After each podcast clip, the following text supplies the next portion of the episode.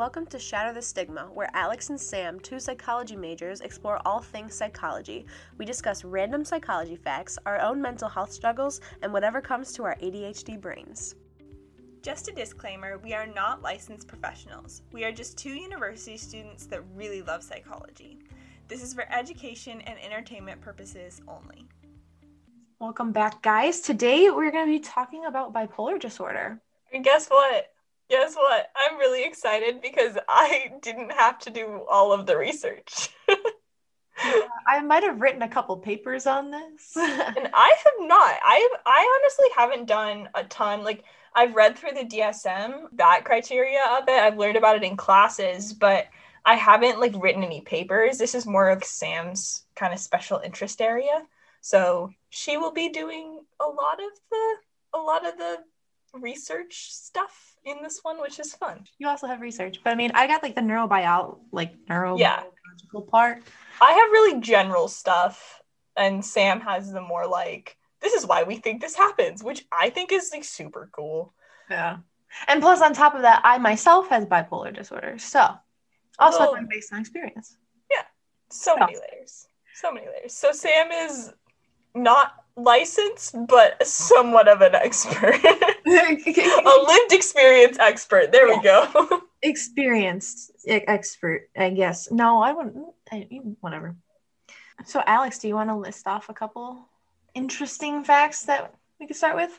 Yeah, I mean, I kind of wanted to start by covering the things that are listed in the DSM under kind of bipolar and that whole classification.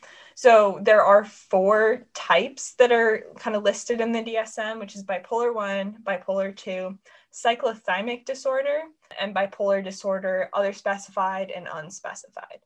So obviously, there are things that differentiate these things. I'm going to refer to Sam on some of them because she has a better grasp of some of them than I do, just because this is what I've pulled from the DSM and she's had things more deeply explained to her by mental health professionals. so, Sam, do you want to talk about bipolar 1 or? Well, bipolar type 1 is classified as just mania. You, there's a depression diagnosis is not required. So, the difference between bipolar type 1 and 2 is the depressive episode. And with type 2, you have hypomanic episodes instead of manic episodes. Mm-hmm. And the manic episodes last seven days mm-hmm. at least. And hypomanic only lasts like four to six. But then bipolar type 2 requires a major depressive disorder diagnosis. Mm-hmm. So, would you like to explain what a manic episode is? Honestly, I don't have anything written down about manic episodes. I have the DSM in front of me. the, of course you do. the, the thing. Okay. Something that we didn't mention about bipolar 1 is you can have mixed episodes, and that can happen between bipolar 1 and I believe bipolar 2. Don't quote me on that. I will reiterate anytime we're talking about the DSM anything like that. We are not licensed clinicians. Like these are things that we have learned in class. I will say it till I'm blue in the face just because I don't want to get in legal trouble. And if you hear in this episode or episode or any of our episodes, if you hear things that you resonate with when we're talking about symptoms and you're concerned, please speak to a mental health professional or a health professional about it. And mixed episodes are where you are experiencing mania and depression at the same time, if I understand correctly. Yes. I mean, at least in my experience and what people I know have experienced, that's what a mixed episode is. Mm-hmm. But to start off with a manic episode, according to the DSM 5, it's a distinct period of abnormally and persistently elevated, expansive, and irritable mood, and abnormally and persistently increased goal directed activity or energy, lasting at least one week and present most of the day, nearly every day, or any duration if hospitalized is necessary. Mm-hmm. And during the period of mood disturbance and increased energy or activity, three or more of the following symptoms Four, if the mood is only irritable, are present in a significant degree and represent a noticeable change from usual behavior. And those, that list of symptoms, is inflated self esteem or grandiosity. Right. Grandiosity. Oh, grandiosity. inflated self esteem or grandiosity. Decreased need for sleep, like feels rested only for three hours.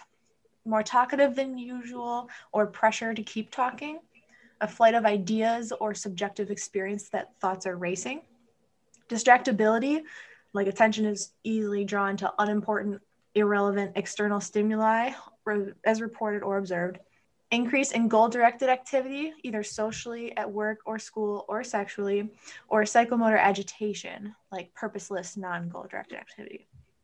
And then excessive involvement in activities that have high potential for pain consequences, like engaging in unrestrained buying sprees or sexual depressions or foolish business investments. Okay. So you listed out a things, Sam, and that's very clinical, like very detached and DSM I want to coin that phrase, DSM Okay. but what is it in like in your experience? Because I feel like there's very big detach between this is a list of symptoms that you might experience on a page that like a clinician might identify as some warning signs or something to look for further assessment in someone versus what is you as someone who has experienced mania, what is your subjective experience? For me personally, when I'm in a manic episode, I am like go go go. I don't sleep for a very long time, a couple days, and then after that I like crash and it's great. But, you know, I get a lot done. I used to like it when I was manic because I get so much homework done in such a small amount of time. Mm-hmm. And I like procrastinate everything. So I I used to like it but then I'd start acting out and doing things I wouldn't normally do. And I started being reckless. Like I started driving 100 miles an hour on the expressway instead of 80, which is supposed to be 70, but everyone goes 80. You know, you know. That stresses me out, but it's fine. so I would do like 100 miles an hour. Or I would buy big ticket items. For instance, one time I bought a plane ticket while I was manic. It was a good decision. I mean, I, I liked the trip later on when I wasn't manic. I, I mm-hmm. liked it. It was good, but I was very impulsive. I am very, I don't want to say irritable, but I will keep talking and talking. Mm-hmm. It's like there's a difference between ADHD and yeah. this. And yeah. you just combine the both, and it's like, Sam, just shut up. like, so for me, it's just on a go, go, go. Yeah. Constant, maybe a little bit acting out, but yeah. Cool. Thank you for sharing. I mean, I kind of didn't give you a choice, but like, I hope you know you always have a choice to be like, no, I'm not talking about that. oh, oh yeah, oh yeah. uh, something that I do want to touch on, just because I feel like we're we're going just to be fully transparent we're probably going to focus mostly on bipolar 1 because that's what a lot of the research is on that we found. It's also what sam has experience with. But i do want to kind of do my due diligence in breaking the stigma and like getting things more out there and like talking a tiny bit about cyclothymic disorder which the like dsm kind of specifies as hypomanic symptoms and depressive symptoms lasting at least two years but the symptoms don't meet the requirement for major depressive disorder, which is a characteristic of bipolar 2.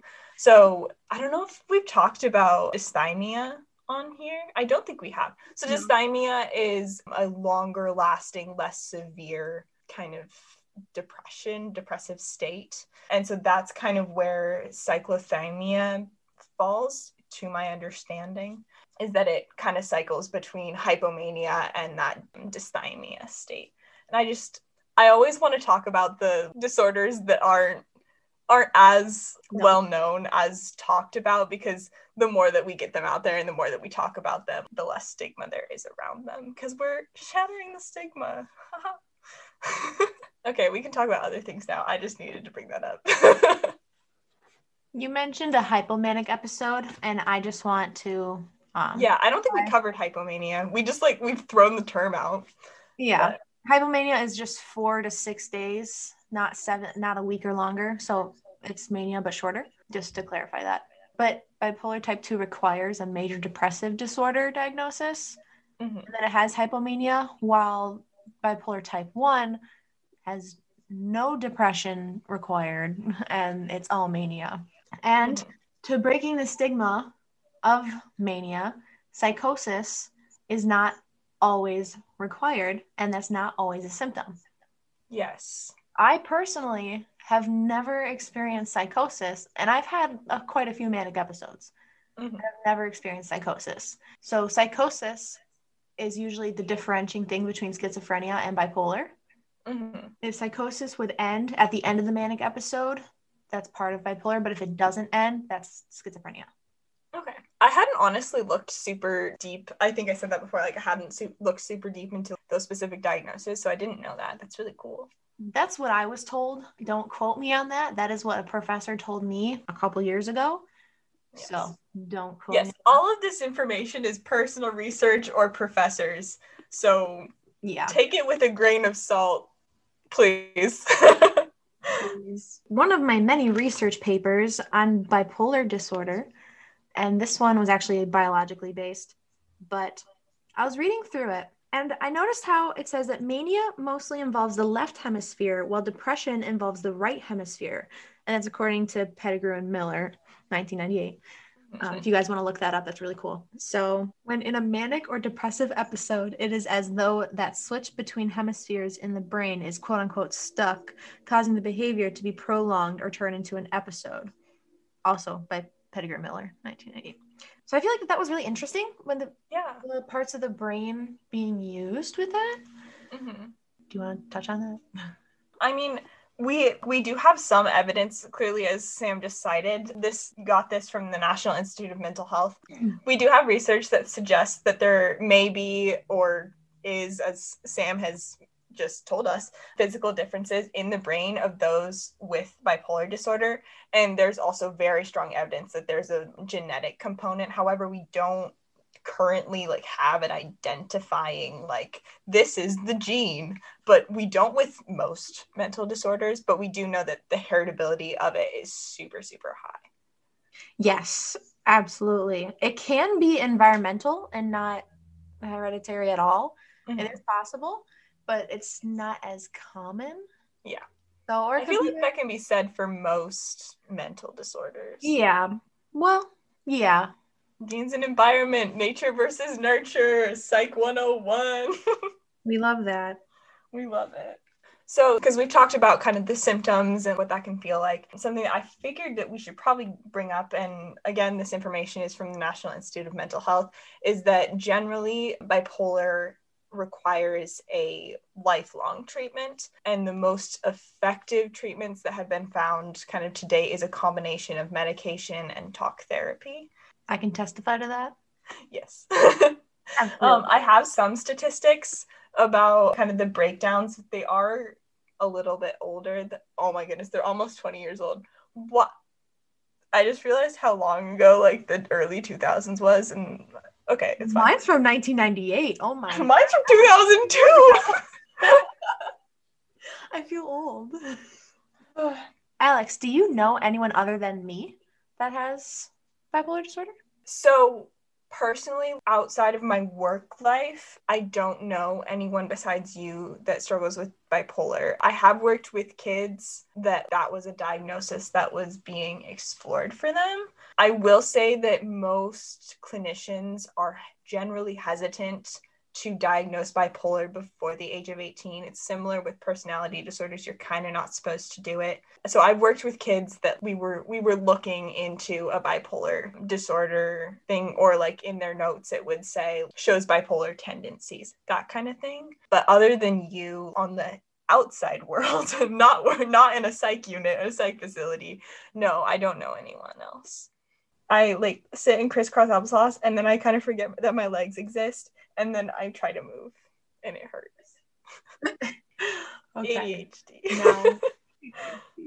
Okay, so something that I think because I've had to listen to so many rants about this, so I feel like the podcast should listen to a rant about this. So, Oh my god. Sam, what are your feelings on bipolar being used as an adjective in the broader media? Don't even get me I just started. did. Oh my god. Okay, people will be like, "Oh, the weather is so bipolar." It's like, "Excuse me. Manic episodes don't last hours. They last weeks at a time. I'm pretty sure the weather was not snowing for weeks and then changing and then you're like, "Oh, it's so bipolar." Like, no. No. Yeah. No, it's not an adjective. And when you describe someone like, "Oh, their mood changed really quickly," they're bipolar. No. No. No. Nope. No, no. it's not an adjective, it's a mental illness. And that goes for a lot of mental illnesses. Mm-hmm. But that one really pisses me off. Yeah. I have to hold my tongue every single time. Why hold so. your tongue? Go off on them. Do it. Go off on them. Just okay. be like, no, that's not that's not an appropriate usage of that word. Yeah, and it's not even that's not even correct. Yeah. so anywho. It doesn't change if we don't talk about it. That's true. well, bipolar is not an adjective. It is not an adjective. We should title the the episode bipolar is not an adjective. We should. Please do. Okay, we can if you want to. So before we wrap up, there were just kind of two more points that I really, really wanted to hit because I feel like they're important. Is that the first one is that suicide is a very, very present threat in bipolar because some individuals can become suicidal even when they're manic. So it, it's not just if they're going through a, a, depressive episode, they become suicidal. It can happen even when they're manic. And another thing that I thought I should probably mention was that depression from bipolar disorder or comorbid with bipolar disorder may be more difficult to treat than just a diagnosis of major depressive disorder. I can also testify to that. yes. just because there's more like complicated stuff going on in the brain. Oh yeah. Always. Oh, little, little, little bit, a little bit spicier, a little bit of extra spice in the brain. Add a little bit of spice it's a party, you know? I don't want to go to that party. I mean, come on, man. It's it's it's bipolar, so you know it might change. Oh no, Sam, you just used an adjective. I know, I purposely did that. oh my goodness. okay, guys, well that's all we have for today. And we will see you next time. Yes. Thank you for listening. Thank, Thank you. you for coming on this journey with us. Yes, very much. Bye. Bye. Thanks for listening to Shatter the Stigma. We are sponsored by our bank accounts, and if you'd like to contact us, our email is shatteringthemhstigma at gmail.com. Also, follow us on Instagram at shatter.thestigma and on Twitter at shatter underscore stigma underscore. Thanks for listening.